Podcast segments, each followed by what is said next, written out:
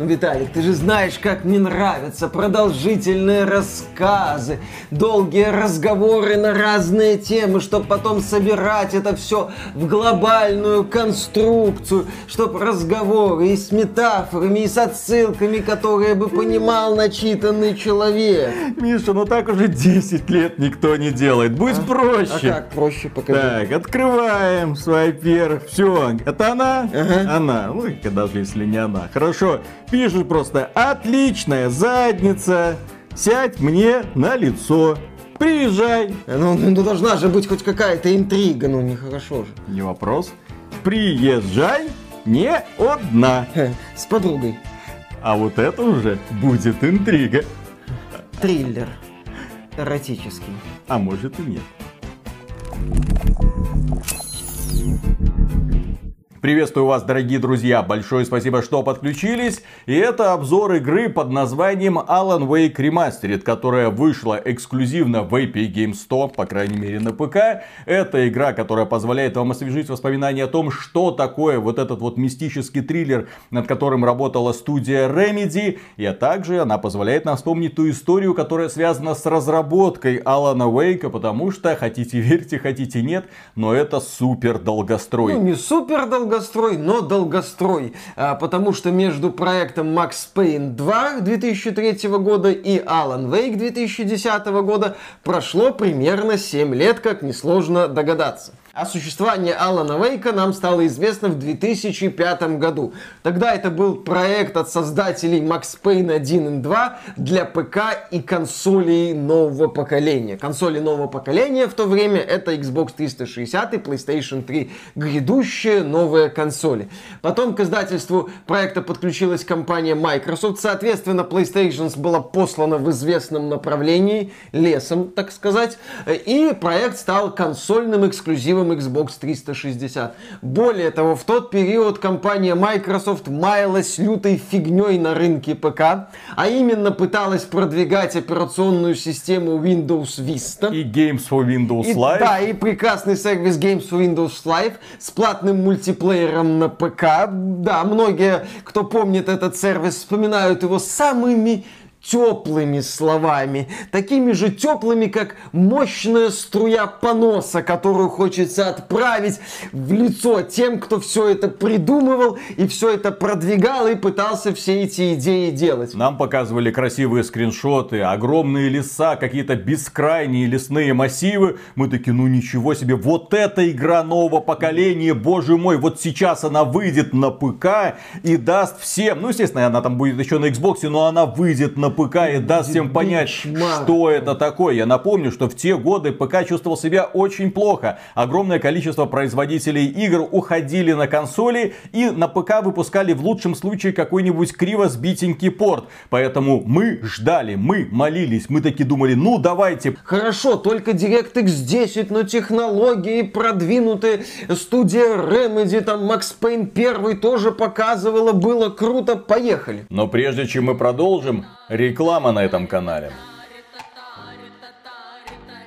Компания Razer прислала нам симметричную игровую мышь Viper Ultimate. Данная игровая мышь беспроводная. Она использует технологию Razer HyperSpeed Wireless, которая, как утверждает производитель, работает на двадцать пять процентов быстрее, чем любая другая существующая беспроводная технология. Достигается это за счет оптимизации протокола передачи данных между мышью и ресивером, а также за счет сверхбыстрой радиочастоты. Кроме этого, технология экономит энергию и обеспечивает долгое время работы от батареи. Мыши и клавиатуры с технологией Razer HyperSpeed Wireless могут подключаться к одному ресиверу. Мышь оснащена оптическим сенсором Razer Focus Plus с разрешением двадцать тысяч ди пи ай для точнейшего отслеживания малейших движений мыши. Кроме этого, Viper Ultimate оснащена оптическими переключателями, которые используют инфракрасный световой луч для фиксирования каждого нажатия. Производитель утверждает, что время отклика две десятых миллисекунды. Это в три раза быстрее, чем в традиционных механических переключателях. У оптических переключателей нет дребезга контактов, поскольку нет физического физического взаимодействия между ними. Это полностью устраняет проблему непреднамеренных кликов. Заявленная долговечность оптических переключателей Razer — семьдесят миллионов кликов. Viper Ultimate отличается прочной и легкой конструкцией. Вес мыши всего семьдесят четыре грамма. Заявленное время работы мыши от аккумулятора — семьдесят часов. восемь программируемых кнопок настраиваются при помощи фирменного приложения Razer Synapse. Ножки мыши выполнены из белого тефлона, который используется для антипригарного покрытия сковородок. Это призвано обеспечить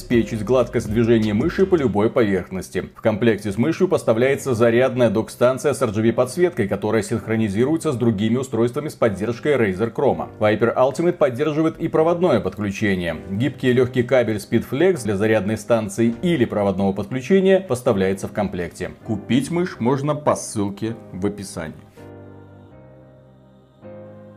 Компания Microsoft вышла и сказала: ребят, короче, планы по выпуску пи си-версии отменяются, игра выйдет только на Xbox триста шестьдесят. В две тысячи девятом году это стало известно, пользователи ПК, которые ждали, расстроились. Расстроились? Но... Расстроились, да-да-да. Были... Расстроились? Да-да-да. Эмоции, которые выплескивали люди на форумах, не походили на расстройство. Там у людей горело так, что стулья приходилось менять. Еще масло подливали заявления представителей Microsoft, которые выходили и говорили: вы знаете, Alan Wake — это такая игра, для того, чтобы получить от нее максимальное удовольствие, нужно играть на диване, напротив большого телевизора с геймпадом, а ваши вот эти маленькие экранчики и табуреточки совершенно для этого дела не подходят, вы же не сможете его прочувствовать, так сказать, на кончиках пальцев. Да, уже тогда подобная риторика мелькала. Ну, сама студия Remedy объясняла это решение нехваткой разработчиков, средств и так далее, да. Маленький инди-издатель Microsoft не смог позволить себе нанять какую-нибудь стороннюю команду, которая бы занялась разработкой ПК-версий.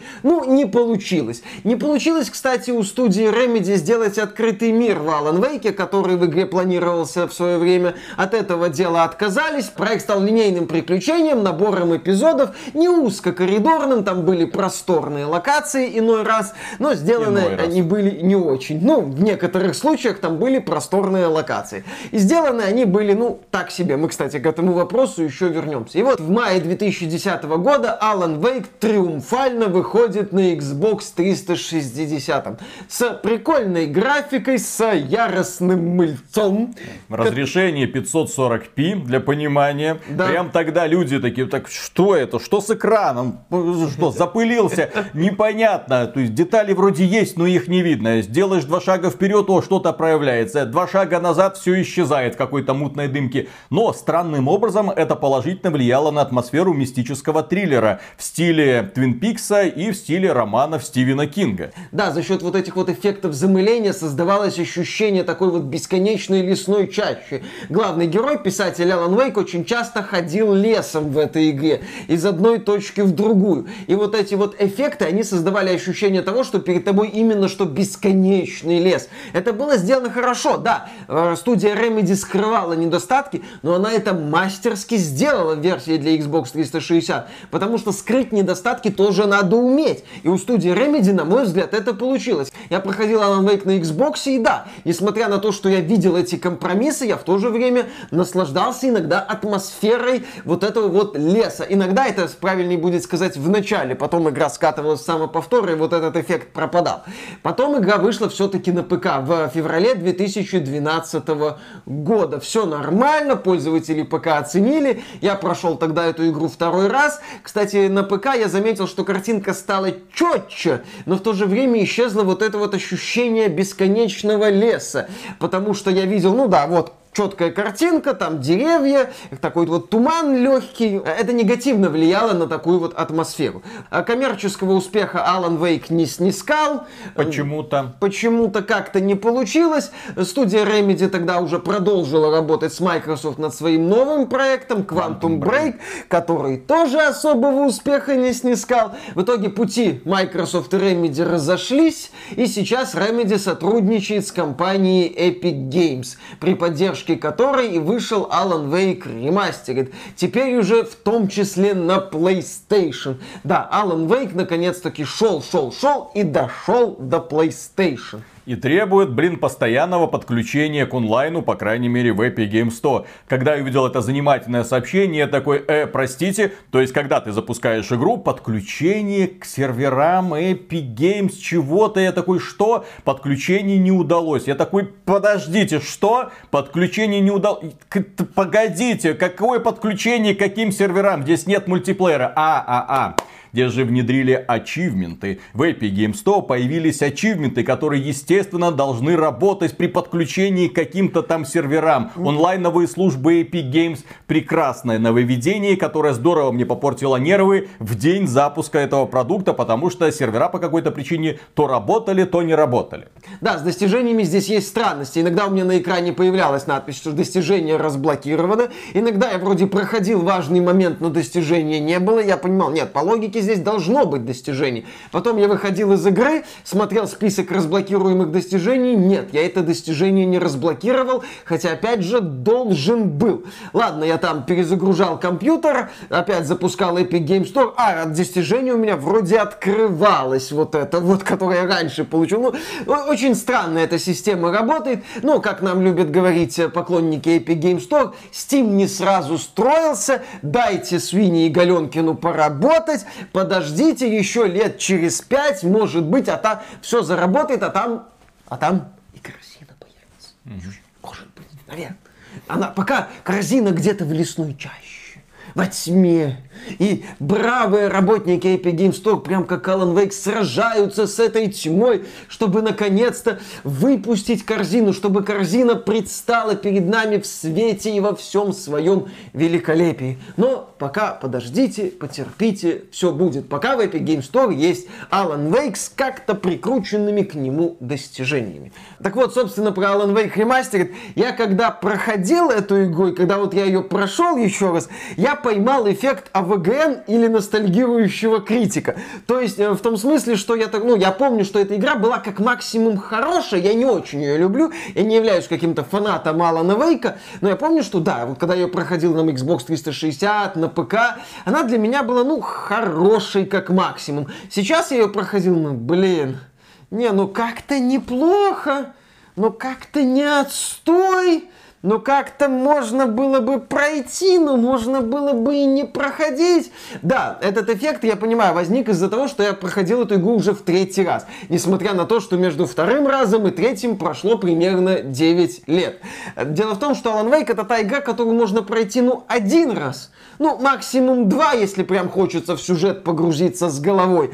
Но это не тот проект, который можно проходить вот снова и снова, даже через долгое время. У проекта хватает проблем. И из-за этого, да, когда я вот проходил игру сейчас, в третий раз, я уже некоторые вещи не мог воспринимать со снисхождением, как я это делал раньше. Так чем же является Alan Wake сегодня? Потому что очевидно, что ремастированная версия ориентирована даже не на старых поклонников, а на новых людей. Еще раз напомним, десять лет, одиннадцать лет прошло с релиза оригинала. Таким образом, подготовилось новое поколение игроков. Поколение игроков, которые уже выросли на современных боевиках.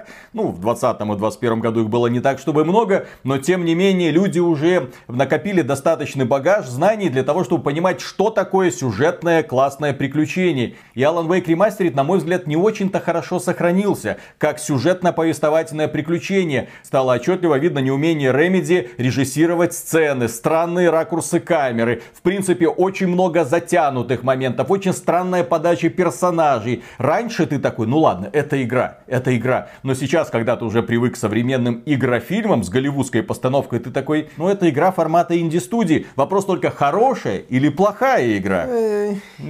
Что? Я бы сказал, не неплохая, когда-то бы я сказал хорошая, я же говорю, сейчас мне хочется вот выдавливать из себя, ну неплохая. Это игра о том, как писатель Alan Wake, переживающий такой сильный творческий кризис, вместе с женой отправляется в городок Брайтфоллс, потерявшийся где-то там в заднице Америки. В штате Мэн. Где-то там хижина Стивена Кинга находится. Наверное. Также там находятся еще другие все штампы Стивена Кинга, которые он активно использует в своих произведениях многочисленных.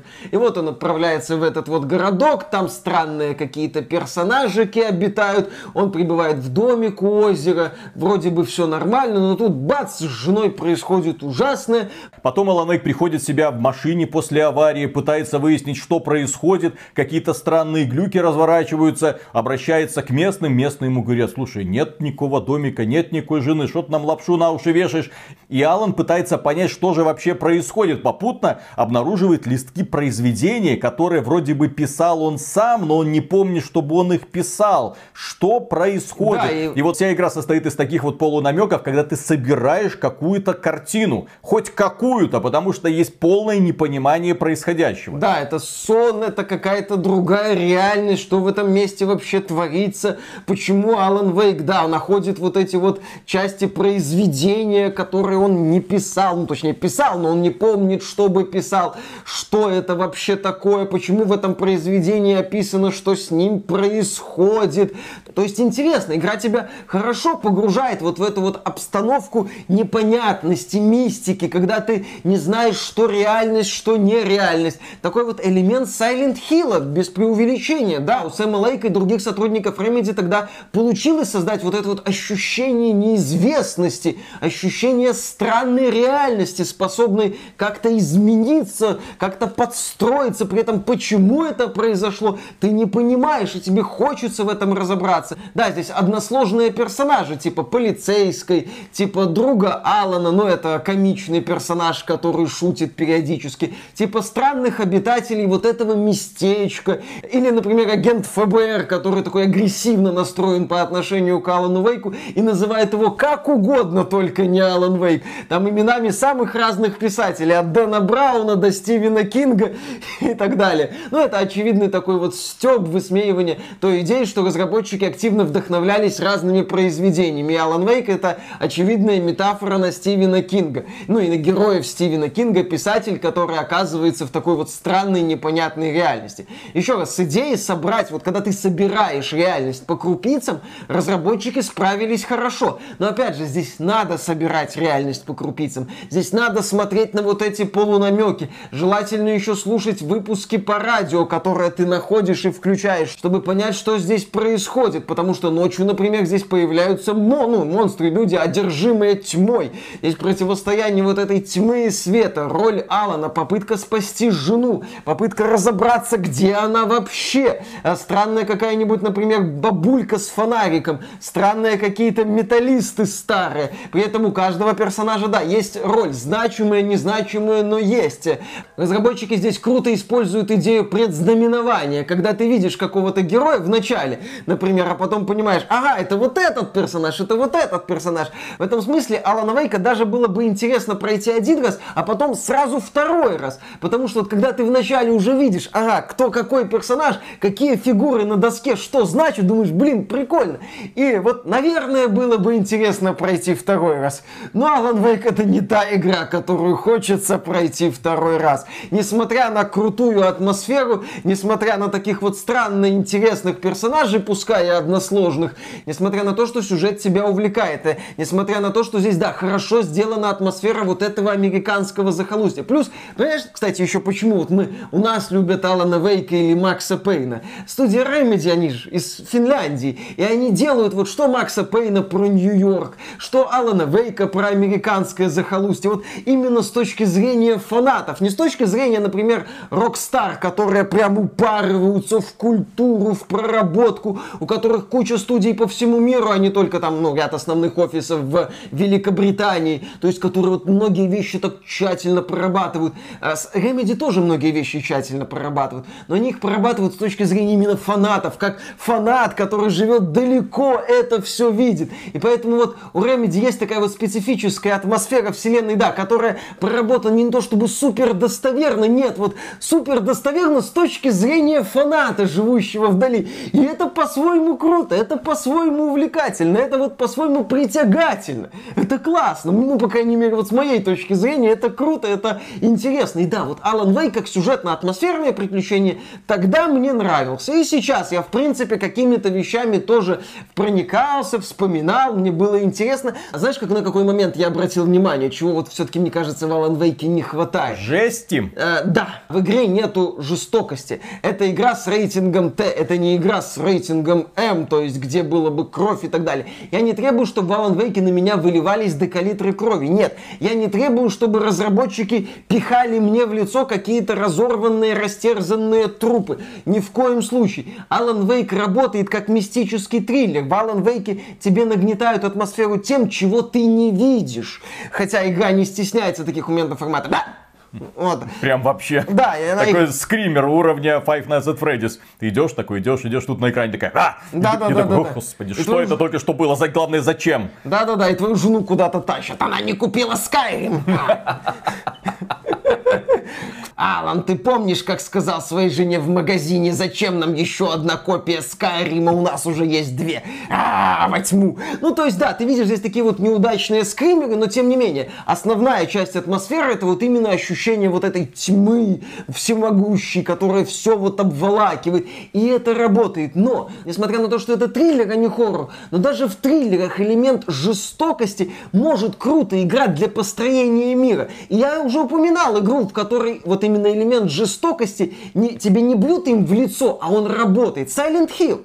В Silent Hill тоже такая, там есть показушная жестокость, но в меру. И в Silent Hill вот эта вот жестокость работает на создание атмосферы адского места, которое герой вот возьмет и вот разорвет на куски или просто перемелет. Круто сделано. А в Alan Wake вот этого вот не ощущается. То есть, ну да, герой, ну да, там тьма, ну свет. То есть такое ощущение, что сейчас появится какой-нибудь персонаж из Marvel и скажет: спрячься за мой щит, Алан, все будет хорошо. И это при том, что его атакуют ребята с бензопилами, топорами и прочими колюще-режущими инструментами. Кажется, ну, давайте хотя бы уровень, ну ладно, резидентика. Ну, можно ну, было что-нибудь бы... такое, а в итоге ты просто их выжигаешь фонариком противников, и они, пух, взрываются фейерверком. Да, кстати, насчет выжигания фонариком. Если сюжет, если атмосфера во многих моментах работают, то боевая механика, на мой взгляд, перестает работать здесь, что называется, после первого эпизода. То есть, если в начале игры тебе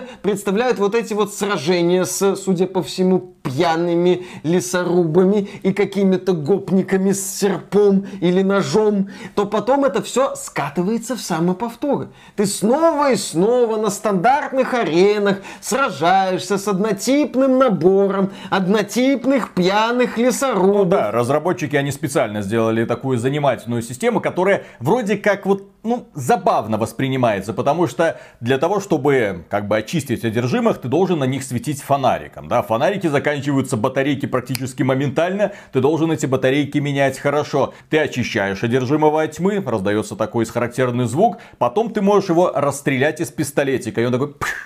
фейерверком улетает. На этом все. На тебя выбегают странные товарищи, ты на них светишь фонариком, расстреливаешь из пистолетика. Уклоняешься, уклоняешься, светишь фонариком, расстреливаешь из пистолета. В некоторых моментах тебе можно там включить отдельный прожектор, где-то там еще какой-нибудь. Можно воспользоваться ракетницей для того, чтобы сразу их испепелить. Она здесь работает как БФГ фактически из Дума. Но тем не менее, как-то вот этого мало, особенно учитывая, что видов противников... Да, здесь, например, на тебя выбегает здоровенный враг с бензопилой, потом еще еще такой же враг выбегает. Здесь нету как-то интересно продуманных арен. При этом здесь компания построена так, что может быть серия однотипных сражений. Это скучно, это банально. Да, механика никак не развивается. Ты смотришь на это, думаешь, ну вот это наполнитель, убогий наполнитель. Да, здесь есть круто поставленные моменты. Я не скажу, что вся составляющая связана с битвами убого, ни в коем разе. Здесь есть великолепный момент, где ты на ферме, ночью, на сцене, под музыку, сражаешься с противниками, с офигенным таким вот светопредставлением. Классно! Думаешь, да, да! Металюги офигенный рулят. Момент, да! Причем этот момент еще и в сюжет годно вписан. Думаешь, ну, хорошо, ну, связан с определенными персонажами. Классно, все как надо. Причем эти персонажи, они упарывались по вальгальне, всему вот этому, там, стилистика не по викингов. Игре. Не по игре, да, по нормальной вальгальне.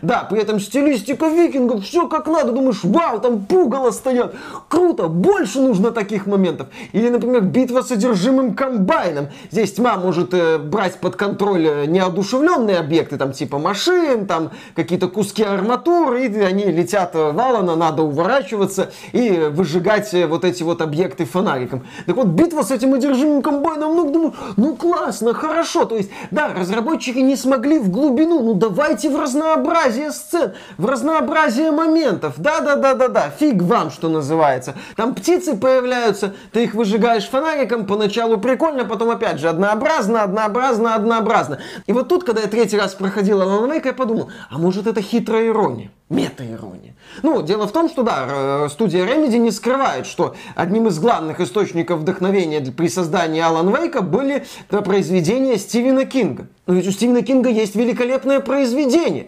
Но у Стивена Кинга до хрена произведений. И вот между этими великолепными произведениями есть такой очевиднейший наполнитель, где можно просто вот перечислять штампы. Там штат Мэн, писатель алкоголь, деревенщины. деревенщины, антирелигиозный посыл, слитая концовка.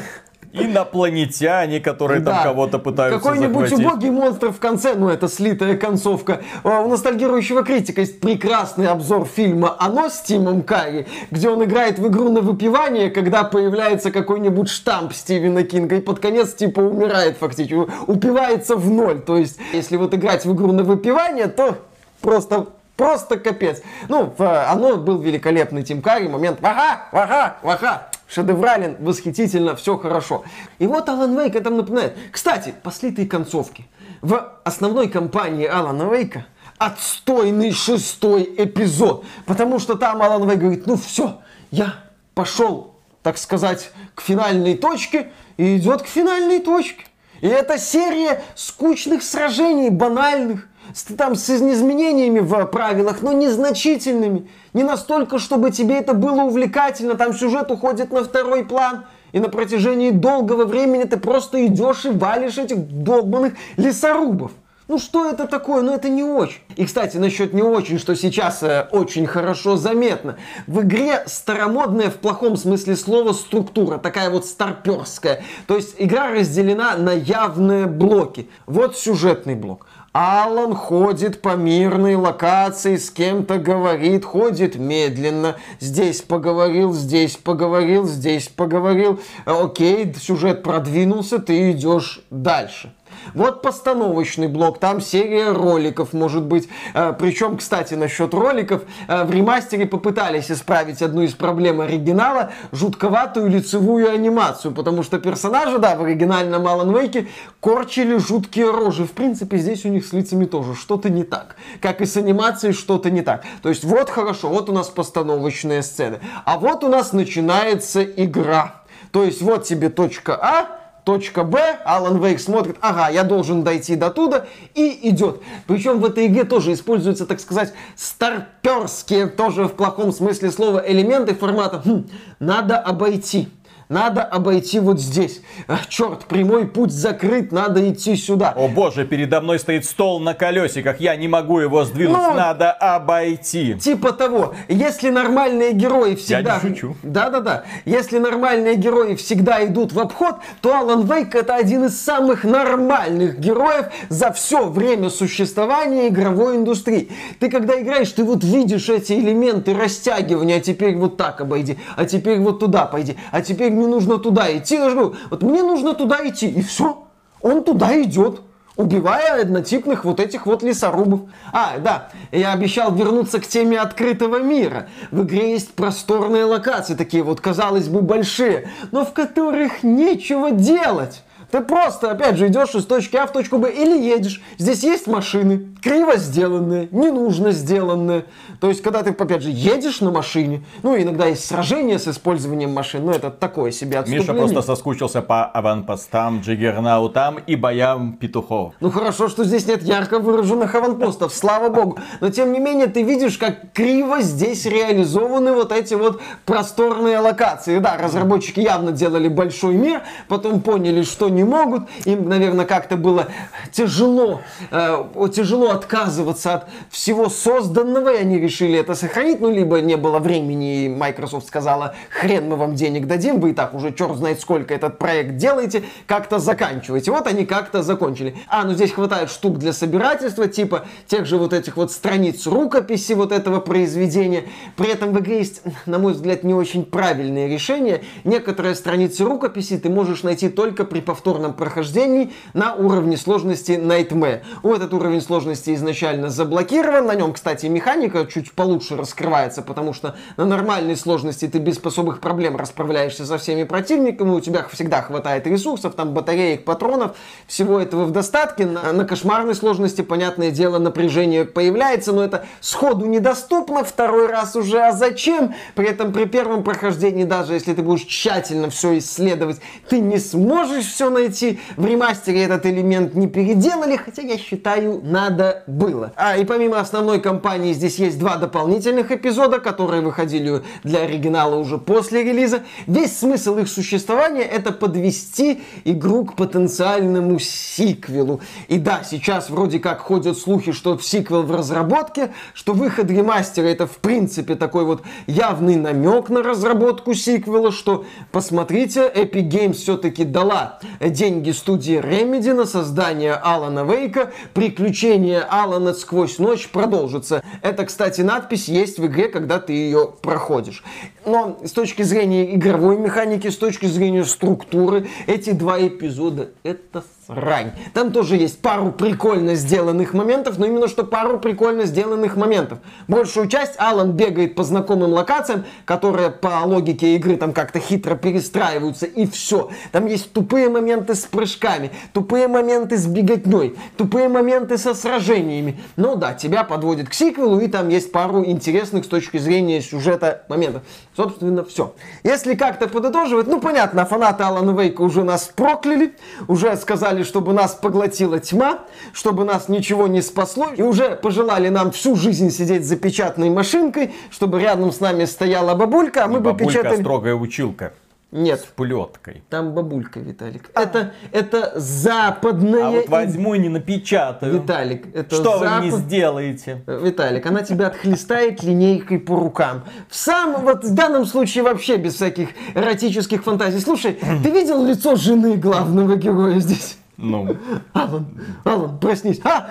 Это ночной кошмар. Нет, Алан, ты проснулся. Нет, это кошмар. Посмотри на свое лицо. Поэтому нет, здесь бабулька. И печатать мы будем: я люблю Алана Вейка. В смысле игру. Я люблю Алана Вейка. И так вот до скончания веков. Если говорить о каких-то впечатлениях от Алана Вейка, то да, это годный психологический триллер. Я вот когда все-таки проходил третий раз, еще и пытался копаться в своих воспоминаниях. И да, когда я играл в эту игру изначально, когда я с ней познакомился, мне понравилась атмосфера, сюжет, вот эта вот идея собирать сюжет из разных полунамеков, вот эта вот интересная идея как бы заговора внутри заговора, какой-то вот странной реальности, которая может меняться, о месте Алана Вейка в этой реальности, о его роли, о роли разных персонажей, кто что здесь вот отвечает вот в этом вот странном мире, в этом странном городке. Мне было интересно двигаться, мне было интересно ждать следующего откровения. Мне хотелось докопаться до истины, почему вот все-таки собрать воедино эту конструкцию. Это мне нравилось, это здесь сделано хорошо. Если вы хотите мистический триллер, именно сюжетно-атмосферный, то Алан Вейк стоит внимания, тем более... Хреново поставленный. Ну, поставленный недорого, поставленный кособоко, поставленный видно, что без откровений, понятное дело, да, эти оговорки, я согласен, стоит сделать, но, с другой стороны, на ПК игра стоит шестьсот пятьдесят рублей в Epic Games Store. Повторюсь, если не играли в Алана Вейка, обратите внимание, за копейки вам предлагают неплохое сюжетно-атмосферное приключение. Да, увы, с примитивной механикой, с единообразными сражениями, с наполнительными отрезками, где ничего не происходит, кроме, собственно, единообразных сражений. То есть, да, механика в игре не очень. Структура кампании в игре так себе. Тем более ты видишь вот это вот явное разделение на сюжетную часть, постановочную часть, боевую часть, боевая часть. Да, ты видишь вот эти вот большие локации, никак толком не утилизированные. Ты видишь вот эти вот отрезки, которые, ну, ничего не происходит. Ну, надо как-то сделать игру хотя бы часов на десять с поиском большей части секретов, как в моем случае. То есть видно, что разработчики тянули резину, и это не добавляет позитивных впечатлений. Тем не менее, вторую часть Алана Вейка я лично жду. Посмотрим. Вдруг Remedy все-таки сделает пар... Ну, слушай, Жопу. Виталик, Миша погоди. Ждет. Погоди. В Quantum Break разработчики сделали шаг в плане развития механики. А в Control? В Control тоже сделали шаг а в плане сюжет? развития механики. Ну, при создании... Подача сюжета. Проблема Remedy заключается в том, что они придумывают... Сэм Лейк делает классный сюжет, как правило. Великолепно но потом... расписывает. Да-да-да, великолепно расписывает, но потом подходят остальные разработчики и начинают этот сюжет, так сказать, ставить. Вот сценарист классный, но режиссер-постановщик... Remedy. Достаточно вспомнить постановку диалога в последнем контроле, где две каменные рожи друг с другом разговаривают. И мысли в голове. Мысли в голове. Вот это вот их не покидает, что главный герой, он как бы общается и одновременно проговаривает то, что он чувствует. Раньше меня такой подход забавлял. Сейчас я считаю, что это очень непрофессионально. Потому что персонаж должен раскрываться через действие, а не через бормотание. Бу-бу-бу, бу-бу-бу. Я его встретил, он мне не понравилось, что они скрывают. Покажите. А, вы не можете. Почему не можете? У вас бюджета не хватает. А мне тогда казалось, что компания Microsoft вас валила от овер до хрена денег. Тем более, что в две тысячи девятом году мы увидели Uncharted два. И ты такой... Кстати, отличное замечание, потому что Uncharted два стал своего рода революцией в игровой индустрии и показал, как можно делать именно сюжетное приключение, где бы герой был в моменте, где бы игрок в это время что-то делал, где бы игрок в это время должен был как-то спасаться, как-то выживать, там разрушающийся дом, вертолет, ты во всем этом не просто смотришь, ты еще отбиваешься от противников, Дрейк там что-то делает, как-то комментирует, охреневает от происходящего, чудо выживает, ты при этом еще раз не просто смотришь, ты нажимаешь на какие-то кнопки, ты в моменте. Uncharted два, да, показал, что такое постановочное сюжетное действо. А вот Alan Wake, да, он построен по лекалам с очень старым, можно даже сказать устаревшим, где четкое разбиение на элементы. Да, ты сюда подошел, получил крупицу информации, сюда подошел, здесь записочка, там что-то услышал, сиди и думай. Для современного игрока, как мне кажется, еще раз, избалованного современными высокобюджетными продуктами, Alan Wake восприниматься будет, ну, уровень такого занимательного инди, ну, не более. Некоторые инди сегодня уже поняли, как надо грамотно подавать сюжеты, даже если у тебя мало денег. А в случае с Alan Wake, да, это вот закончим на этом, что будьте готовы к такой вот старомодности, в не самом лучшем смысле слова. На этом, дорогие друзья, все. Если вам данный обзор от Миши, который ждет Alan Wake два, понравился, поддержите его лайком, подписывайтесь на канал, чтобы не пропустить обзор на Alan Wake два, конечно же, который будет уже совсем скоро, да, как да. иначе, сколько, семь лет еще? Там, сколько тебе будет через семь лет, когда Нормально. они наконец-то это выдадут? И ты такой, вот, вот двадцать лет назад я как? играл в первую часть. Мне это даже нравилось. Да. Заходите к нам на сайт ради игровых новостей и статей, заходите к нам в социальные сервисы ради горячих обсуждений, подписывайтесь на них. Ну и в целом, если вам по душе то, что мы делаем, добро пожаловать на Patreon или ВКонтакте. Мы за финансовую поддержку всегда говорим огромнейшее спасибо. Дальше продолжаем работать. И, кстати, у нас есть магазин мерча. Ссылочка тоже в описании. Фу, закончили с этим бездарем Аланом Вейком. Угу. Я потерял музу, что мне дальше э, делать? Э, э, Ой, я потерял зену, что мне дальше делать? Блин. Ой, у меня главный вопрос был все это время. Че ты за печатной машинкой сидишь, дебил? Сейчас перечитал свой обзор на Alan Wake десятилетней, одиннадцатилетней давности. одиннадцатилетней, да. Думаю, господи, какой я был наивный простачок. Доверился финским шарлатанам. Ай-яй-яй, развели. Да, внимательно, внимательно изучал этот мир, читал все эти записки, выстраивал эту конструкцию у себя в голове. Так, подвинься немного в сторону. Вот, сделал положительный обзор. А сейчас, по прошествии стольких лет, думаешь, блин, что это? Особенно, когда на стриме ничего не читаешь, никого не слушаешь, сюжет пропускаешь, думаешь, что за херня какая-то вообще? Как я мог этим увлекаться и тем более людям советовать покупать лицензию на Xbox триста шестьдесят? Какой ужас. покупать ну, лицензию на Xbox триста шестьдесят. Народная консоль. В России, да-да-да. Хорошо да, да, взломанная. Да-да-да. У тебя сколько было Xbox'ов триста шестидесятых? Два. Мне, кстати, форт... Мне, кстати, с Xbox триста шестидесятыми конкретно фартануло, да. У меня было сколько? Три, четыре, я не помню. У меня... Я помню замечательные моменты, когда такой, а, опа, опять сгорел. Вот этот... Так, товарищу, опять сгорел Xbox, нужен новый. А ты помнишь вот эти, когда починяли эти Xbox триста шестьдесят к специальным умельцам, которые а, там, там да, что-то да, там да, крутили, да, да, да, там феном меняли, что-то феном, феном, да, да, да, да, там что-то пытались делать там. И он еще двое суток работал, потом умирал окончательно. Ты такой, ну понятно. Новый так новый. Я же говорю, Xbox триста шестьдесят-то была уникальная консоль в свое время, как в клипе Майкла Джексона. То есть, когда одна кассета и куча магнитофонов. Вот здесь то же самое. Один диск Алана Вейка и куча Xbox'ов, которые сгорели в процессе э, э, прохождения. Какой? Причем задница на тот момент не горела. Что-то я стал слишком нетерпим. Да, как можно. Стареем.